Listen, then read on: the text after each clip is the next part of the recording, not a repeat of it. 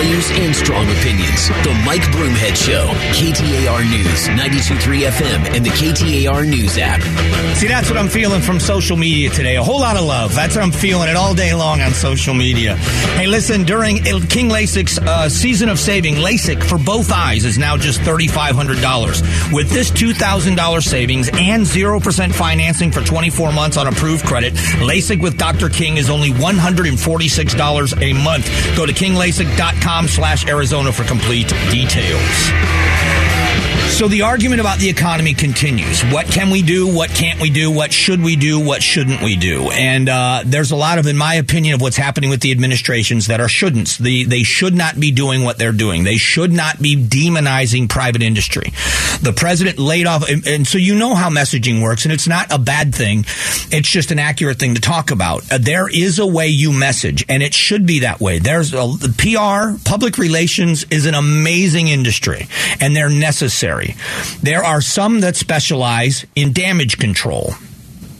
And PR firms that specialize in damage control are for people, you know, famous people, for lack of a better term, known people. When they do something wrong or they're accused of doing something wrong, these PR firms are experts at mitigating the damage and the amount of time it's a headline. They make a lot of money doing that. And uh, whether it's private industry that have PR firms, you want a public image with your company, with your corporation, or you're a government entity, you want to make sure that messaging matters. Not just what you say, how you say it, and when you say it. The White House this is not the first time that the White House has gone after the oil companies and blamed them and accused them of profiteering. But the mistake they made the first time around was also going after the vendors saying that the vendors are also profiteering and that they should be lowering prices at the pump. And every mom and pop gas station in the country said, What are you talking about? You make more money in taxes than we do on a gallon of gas the profit margin for a vendor, and many times it's not a big profitable thing for a you know a gas station to pump gas. It's an expensive thing to do. Now I have some expertise in this area because I've worked on gas pumps as an electrician. I've told this story before. If you go to before the days of the credit card scanners right there on the pumps, all of the ARCO stations, the AMPMs in Arizona installed these things. They called them at the time they were called PIC machines, PIC, Pay Island Cashiers. And those are the machines between all the pumps that you walked up to either put cash in to designated for a designated pump or use your credit card. And I installed those in almost all of the gas stations in Arizona uh, with the company I worked for. So I've worked with explosion proof materials. I've worked with on, on gas pumps. I've done a lot of this work before. And trust me, the materials are really expensive because you got to make sure you, you don't blow anything up. A spark in gas pump's not a good co- combination. So it's hard to, it's expensive to install. It's expensive to maintain. And that is what these companies do to provide gasoline to the people in the community. So they don't make a lot of money. The profit margin is very, very thin. And what it is, is they're hoping that while you pump your gas, you'll run into the store and buy something else. So the reason why I bring that up is the demonization of private industry. Nobody goes after small businesses. I mean, let's be honest. You're not going to go after a mom and pop business and demonize those people unless they're bilking the public. But man, it's easy not only to go after a major corporation where the CEOs are making millions of dollars, and you also know that it's the oil companies, which is destroying the planet. They are an easy mark. And the President of the United States went out on a, a public relations attack to demonize the oil companies. In the meantime, they have diminished production. I'm talking about the federal government, has made it impossible.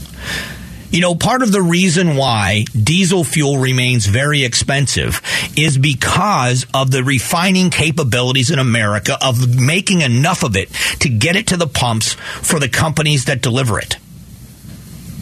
So instead of saying we need to do something about the refining capabilities, the Biden administration just announced in the headline, I, I, talked about this earlier. This is an amazing headline. I was very encouraged and was ready to come on the air. This is why we printed it out and I brought it in the studio to compliment the Biden administration for finally getting the message. This is a New York Times headline. The New York Times, again, not a conservative publication. Biden expands efforts to secure U.S. energy independence.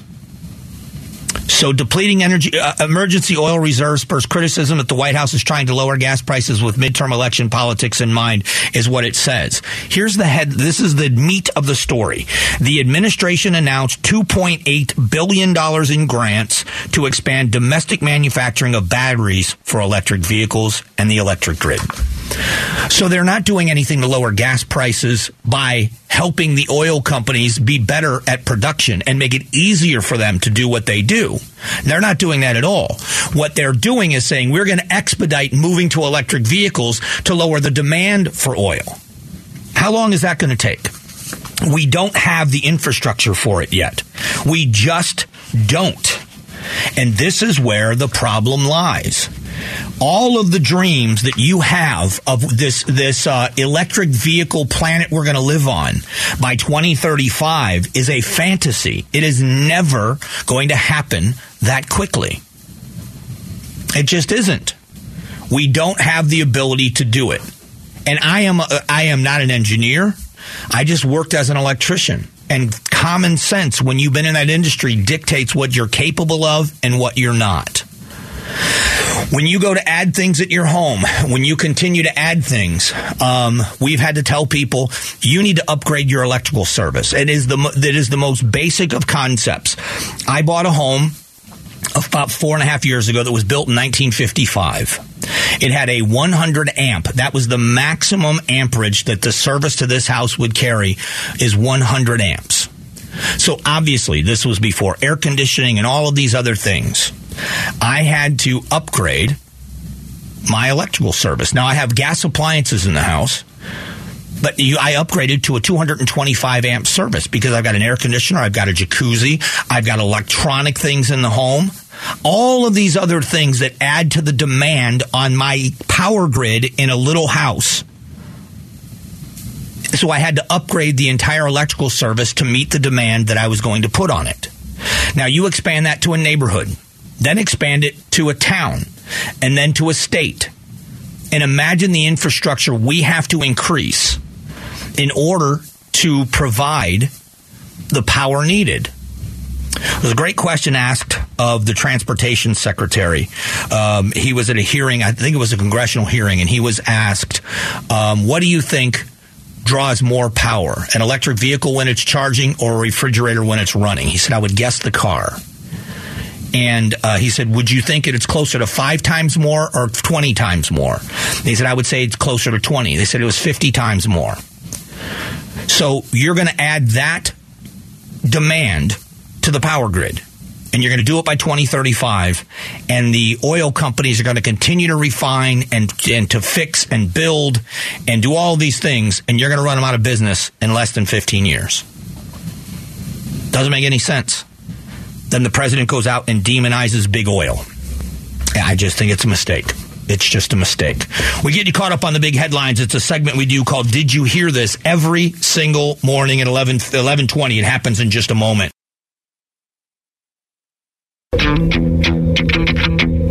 Strong values and strong opinions. The Mike Broomhead Show. KTAR News, 923 FM, and the KTAR News app. There is a lot to catch up on. Let's get to it. Did you hear this? Did you hear this? Broomhead's reaction to the hottest news stories. President Biden is sending a message to oil companies. Bring down the price you charge at the pump to reflect what you pay for the product. You still make a significant profit your shareholders will still do very well. And the American people will catch a break they deserve. How will this message be perceived? it depends on who's who's listening to it. I, you know, I, I, look at, I listen to that, and I think, you know, uh, lead by example. Lower the gas tax. Suspend the gas tax nationally. Um, lower the profits you're making on a gallon of gasoline, and you've done nothing to produce and done a lot to hinder. But it's more about not just oil companies. In any case, when you demonize private industry, when you are demonizing private industry, It is the wrong thing to do as the president of the United States, using the bully pulpit to say they are stealing from the American people. They are taking far too much. It, it is just not the right way to go. You should be trying, if at the very least, what you should be trying to do is be as nice to the oil companies about production as you've been to the Saudis, as you've been to the Iranians, and as you've been to the Venezuelans. We went hat in hand and asked those places to help us, and they all told us no. And then you demonize the oil companies in your own country. It is a mixed message, and it's the wrong thing to say when the Americans are already upset. Posts on social media are promising quick cash for easy work, but won't give the full job description. Smugglers using Snapchat and TikTok to recruit people to drive migrants from the border into the uh, into uh, Houston. Is there something these companies can do to prevent these messages from being sent? I don't. I don't know if there's anything the companies can do about these messages being sent, but I can tell you a real story I heard from law enforcement. Um, there's a young man that was arrested. He was, I think, 15 years old. He was arrested eh, because he was one of the guys that was contacted contacted by the cartels. There will be a car. The keys will be here. You're going to pick up four people. You're going to drive them to this location up in the valley, and you're going to get paid $1,000 a person that gets crammed into this car. And so he'd been doing this for a while. He had been caught four times. Caught four times. Never processed. Never pushed through the system. No mark on his record. What does it say to this young man? I'm going to keep doing this because even if they catch me, there's not going to be any punishment. There has to be consequences when you make bad decisions and you do illegal things. That's part of the way that you stop this is you make sure that the people that are doing it, I know it's easy money, but the people that are doing it should pay a heavy price. And that's one of the ways to stop this. You are listening to Did You Hear This? We do it every day at this time to catch you up on the big headlines. Yesterday, former journalists gathered to read a statement regarding attacks on the media by candidates. Journalists are not perfect. We make mistakes. And of course, questioning the press, challenging it is part of what we do in a free republic.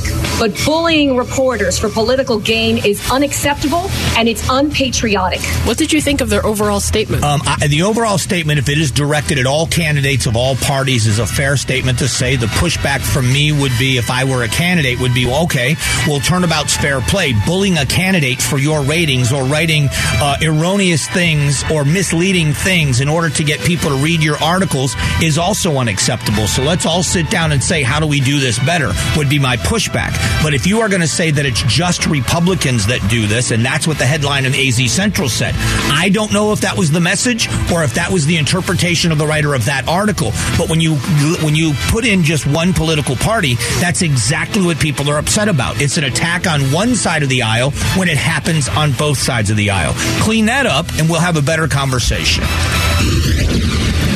In an exclusive interview with Arizona Sports Wolf and Luke, Cardinals head coach Cliff Kingsbury discussed the team's poor offensive start. When you have a start like we have had uh, offensively, that talk is, is going to be out there. And, you know, quite frankly, it, it should be. We should play better, and um, we all know that. If the Cardinals lose to the New Orleans Saints tonight, is Coach Kingsbury on the hot seat? I think he is. I, I don't know if he gets fired this early. He just got a big contract extension. I don't know that that is, uh, if, if, if uh, uh, Mr. Bidwill is going to be uh, willing willing to eat that contract, the contract extension he signed. But for the fan base, I know this about Michael Bidwill and in the conversations I've had with him. He wants to win. I know he wants to win, and he made he made a commitment to the people of the valley by saying, "You build us a stadium, we'll put a winner on the field." And we had a team that went to the Super Bowl. We've had a very successful run for a long time. So I know that he has been in the past committed to winning. I don't think that this contract would be the one thing that stops him from finding a new coach if he thinks it's necessary. I just don't know. I don't know for sure. But if we lose tonight and we get embarrassed at home again, and it's been a year since we've won at home, I do think that there's a very good chance that Cliff Kingsbury could be looking for work. You know, and I'm not I'm not someone that goes on. I don't have a bloodlust when it comes to things like this. I, I, want people to be successful. I want to see the Cardinals turn this around. But you have to admit that they look in, anemic. They they don't look good. They and the worst part is they don't look prepared. They're not competitive, and you, you, that that is a coaching issue. I'm sorry, that is a preparedness issue. Professional athletes should be professional and work hard, but you also have to have a direction with a team and a plan that everybody buys into. That comes from coaching and leadership. So I'm anxious to see how they play tonight. Um, coming up in a moment, how are Arizona schools dealing with the teacher shortage? And could one controversial idea that's been implemented actually help with that? We'll talk about it next.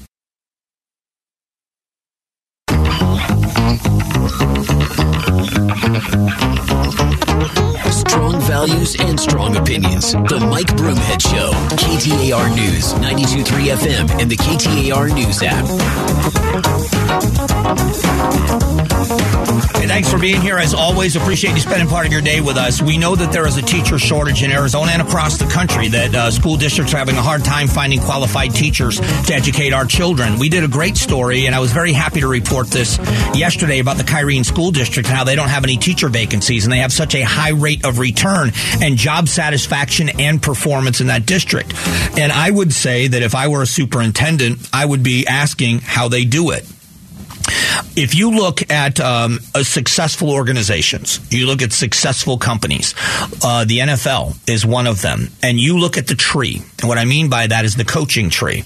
You look at some of the best head coaches in the NFL, whether it's an Andy Reid or or um, a Bill Belichick. You get some of these legendary coaches that have been doing this for a long time, and you look at the assistant coaches, coordinators, and head coaches that they have mentored along the way, and you see the smart people learn from smart people.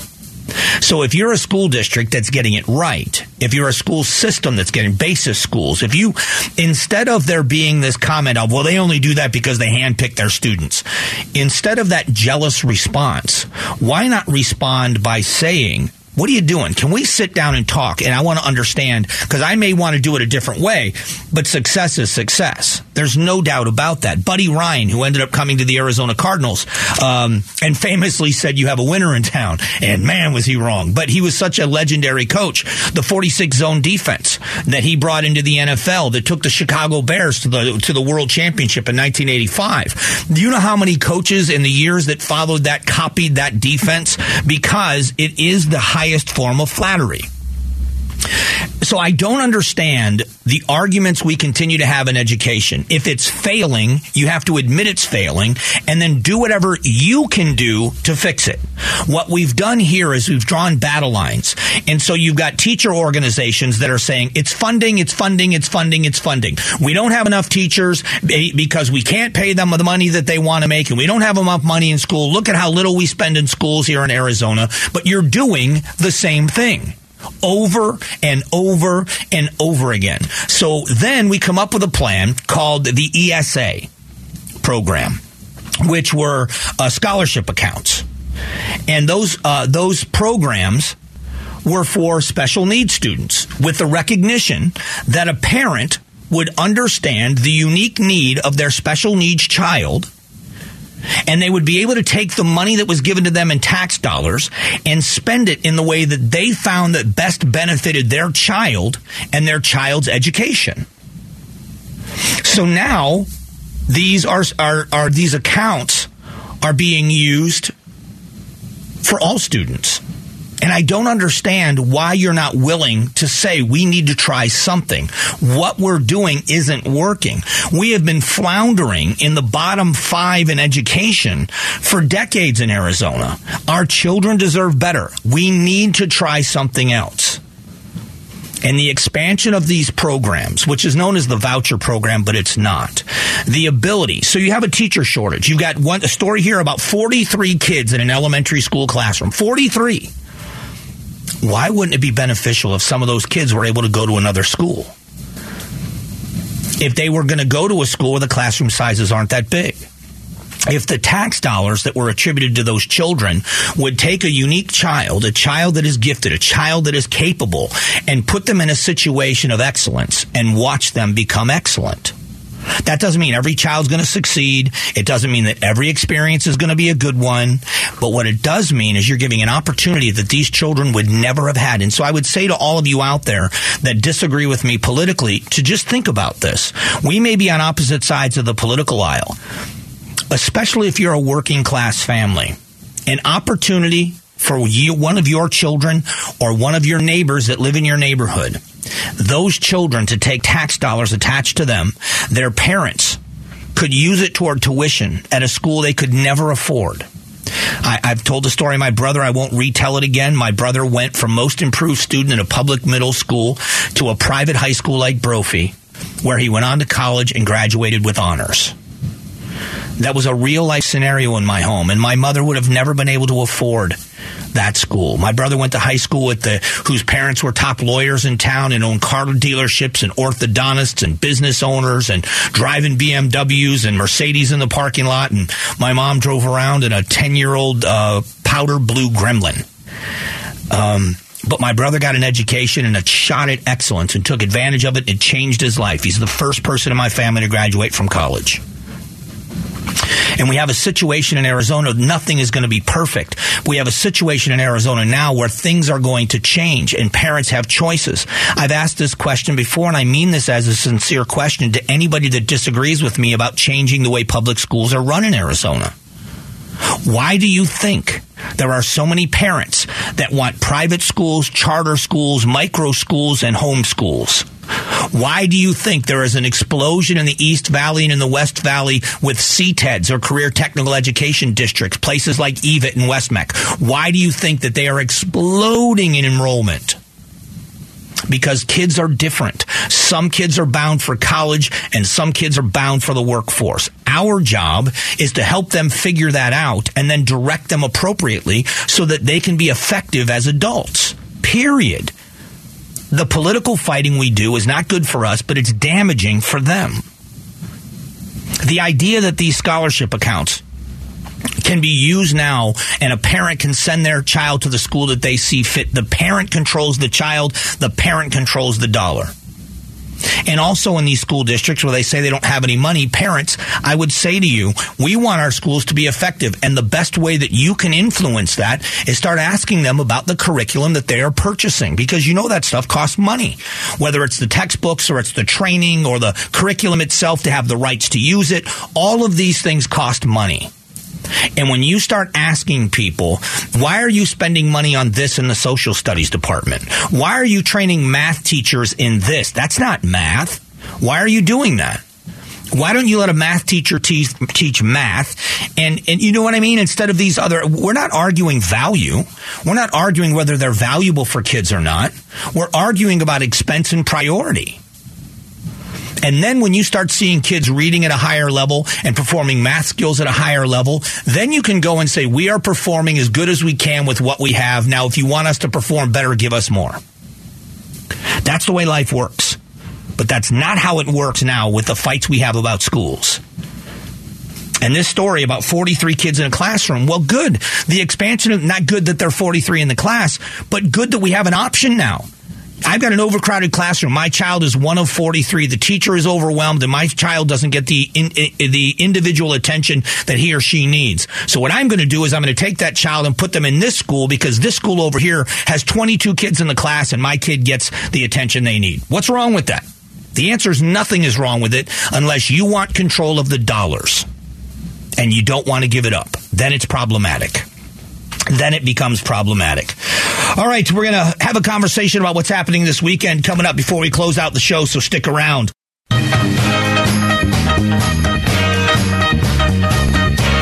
Strong values and strong opinions. The Mike Broomhead Show. KTAR News, 92.3 FM, and the KTAR News app. Hey, it is election season. Obviously, here we've got a great special coming up right after this show. Barry Martson is hosting it. It's right here at KTAR. It starts at 1215 right after the expansion. I also want to invite you to go over to KTAR.com slash Arizona Votes where you can hear interviews with candidates from across the state that we have had here on the air at KTAR. And our news department is interviewed as well. So you get a better, well-rounded look and be a more informed voter. That's our goal all the way through. Um, as was announced this morning, the uh, Citizens Clean Elections Commission has asked me to be a part of the campaign event for governor this uh, weekend, this Sunday at 5 o'clock on AZTV 7. I'm very honored to do it. Um, I've got to tell you, I am a big fan of social media, and I am today. Um, I don't think they mean it in good fun, but I'm laughing my head off because I am getting crushed on social media today, and uh, I'm taking it in stride. Um, And I would say to those people that don't think that I'm going to be fair or do a good job, just wait and see when it's over because I promise you, if I were to blow it, I'd come on the air and admit it on Monday. But I'm honored to be a part of it. It is, uh, I think the voters of Arizona deserve to hear from the candidates. Uh, both candidates have been invited. We don't know if both are going to show up, but this campaign event is going to be, I think, spectacular. It is something that getting this close to the election, early ballots have been mailed out. The voters of Arizona deserve to hear questions answered by the candidates about specific things on the issues that they would like to accomplish and how they will accomplish them here in the state of Arizona. And I am honored to be a part of that. As I mentioned, I've said many times, uh, the one job I would trade this one for would be ambassador to, uh, of Arizona if that job was really available. I love this state that much. It has been my home for almost 28 years now, and uh, I'm going to be honored to be a part of this event that airs on Sunday at 5 p.m. on AZTV 7. Um, anyway, I, I want to belabor. It's not about me. It really is about clean elections, and I thank them for the honor of, of trusting me with this. And I'm taking it very seriously, and I'm going to have a good time. Um, and uh, if you want to have some fun at my expense, uh, I am at Broomhead KTAR on Twitter. Just uh, just search that and see what's being said about me being chosen. It is hilarious. Some people are very funny. Um, I don't think they're trying to be funny. I think they're being mean, but it is funny. The jokes are funny. Um, before we close out the show, I want to uh, finish a topic that I was just talking about, which is education. Um, it's one that I talk about frequently because the older I get, the more thankful I am for mine my early education because I don't have a college degree at all. I mean, I've been to one semester of college. I've taken a, a great class uh, at Arizona Christian University. I took a class there. Um, it was a political science, political ideology and worldview class, and I absolutely loved it. And it made me even more envious of the people that have a college degree. I really do. Um, I really am envious because you've had the discipline to do the coursework. Um, but that being said, it was my early education, and I've I've told this a number of times. Maybe it's worth repeating. For me, um, I was always smart. I always did well in school when I tried. But when I became a teenager, when my parents divorced, I just decided that I wanted to grow up. And I was even before a teenager. I was 12 years old.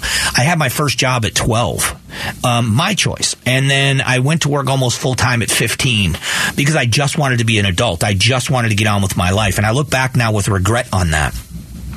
But I'm so thankful that when I found my direction in life, which at the time was going to be an electrician, was going to be a tradesman, I had a skill set to still be able to learn. I could read. I just didn't want to. I didn't want to learn. I did. I just wanted to work. When I realized learning a skill means you have to learn the word learning in that skill. And I was able to learn a skill and I was able to perform well on tests. Um, when it came to math, which is a big part of the electrical trade, I was good at math. I just didn't want to do it. When I found my direction, I had the education to become educated. I had the tools to become educated. And that is so valuable for young people. They're going to take a little bit longer to find their direction in life, to have the ability when they finally find something they're good at. I could have never transitioned, transitioned into this career if I wasn't able to read and comprehend. And I'm so thankful for the people that gave me those skills when I was young, which is why I love teachers and educators. And I want our school system to be as good as it possibly can be. There are going to be kids that are fast starters that know exactly what they want to do and they chase their dreams and they're disciplined and they're going to be kids like me that were undisciplined little maniacs through their teenage years. But when they're finally ready to do something with their life having the tools to do it makes all the difference in the world. So i hope we can at least agree on that and hopefully moving forward that's where our conversation about education goes. Tomorrow morning we're back at around 8 o'clock again at broomhead ktar on twitter. Mike broomhead all one word on instagram is how you can uh, follow me and talk between shows we'll be back tomorrow morning and don't forget the education, or I'm sorry, the election special here in just a few minutes. Have a great day. God bless.